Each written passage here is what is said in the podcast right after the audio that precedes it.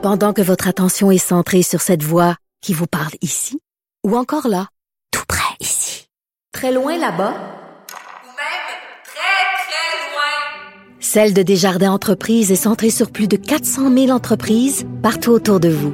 Depuis plus de 120 ans, nos équipes dédiées accompagnent les entrepreneurs d'ici à chaque étape pour qu'ils puissent rester centrés sur ce qui compte, la croissance de leur entreprise. Narcotrafiquants. Cube Radio. Cube Radio. En direct à LCN.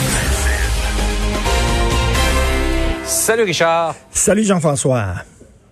En cette semaine où on commence cette série d'assouplissements là, qui va nous conduire à la fin juin, un Québec qui va être une carte qui va être en vert, beaucoup plus d'assouplissement, de, de liberté. Toi, tu te poses la question, quand est-ce qu'on va pouvoir voyager? Oui, ben écoute, j'adore le Québec, là. Hein? J'étais très content l'été dernier d'aller à Charlevoix. C'est beau, c'est magnifique. La Côte-Nord, les îles de la Madeleine, c'est beau. Mais je préfère Venise à Venise en Québec. Tu sais, c'est comme, euh, excusez-moi, là. J'aime mieux la vraie, la vraie affaire. Là. Donc, je me demande, est-ce qu'on va pouvoir voyager cet été? Et là, j'ai parlé à M. Moscou-Côté. Moscou-Côté, il est président de l'Association des agents de voyage du Québec. D'ailleurs, parenthèse, le gars, il est porte-parole des agents de voyage, s'appelle Moscou quand même. Là. C'est, extraordinaire. ça, c'est ce qu'on appelle un, ben oui, un aptonyme. Hein? C'est, c'est quand tu as le nom de ton métier. Par exemple... comme un pompier qui s'appelle La Rose. Exactement. ou alors, ou alors, le président de l'Association des plongeurs du Québec, qui s'appellerait André Plouf. Alors, quelque chose comme ça. Je ferme la parenthèse. Et là, Moscou, Monsieur Moscou-Côté, il a dit, ben là, on veut un plan. Dans le milieu de l'industrie, là, il y a eu un plan de déconfinement. Quand est-ce qu'on va pouvoir dire aux gens, vous allez pouvoir voyager? Et écoute, il va y avoir de plus en plus de gens avec deux vaccins. Moi, mon deuxième vaccin, je l'attends pour le 14 juillet, puis ça se peut bien que je l'ai avant, là, parce que ça va ben bon train, la vaccination.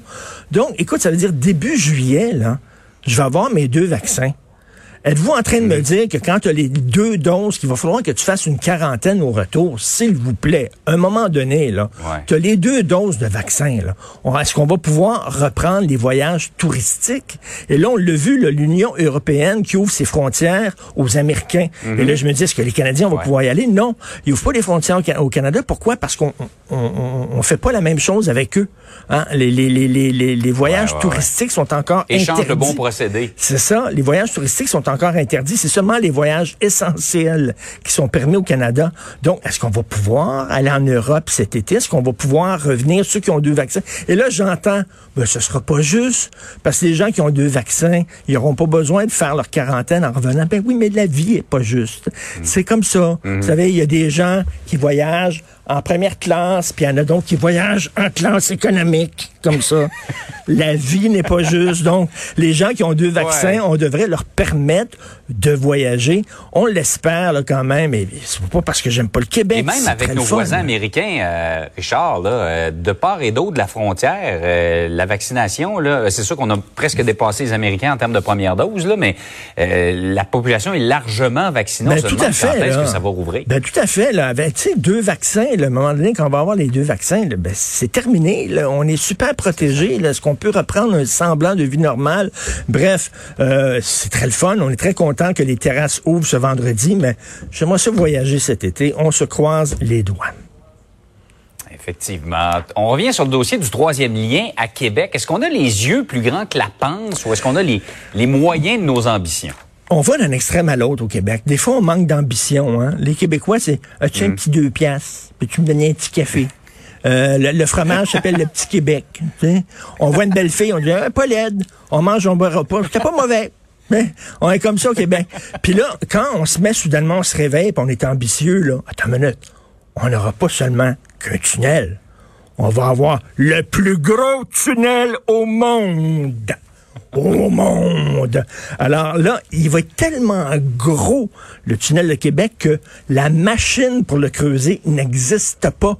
Parce qu'il n'y a ah personne. le tunnelier. Le tunnelier, la machine pour que. Il n'y a personne. Même à Dubaï, Dubaï, ils font des ponts, puis des gratte-ciels, puis tout ça. On va être plus gros que autres. Au Québec.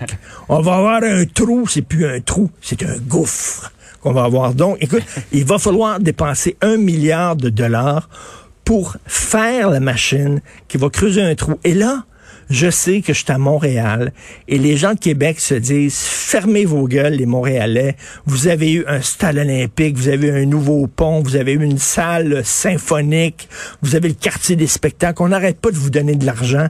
Maintenant, c'est à nous de passer au buffet. C'est à nous d'avoir notre part du gâteau. Mais c'est pas parce que Pitou a dépensé son argent n'importe comment que Minou devrait nécessairement le faire.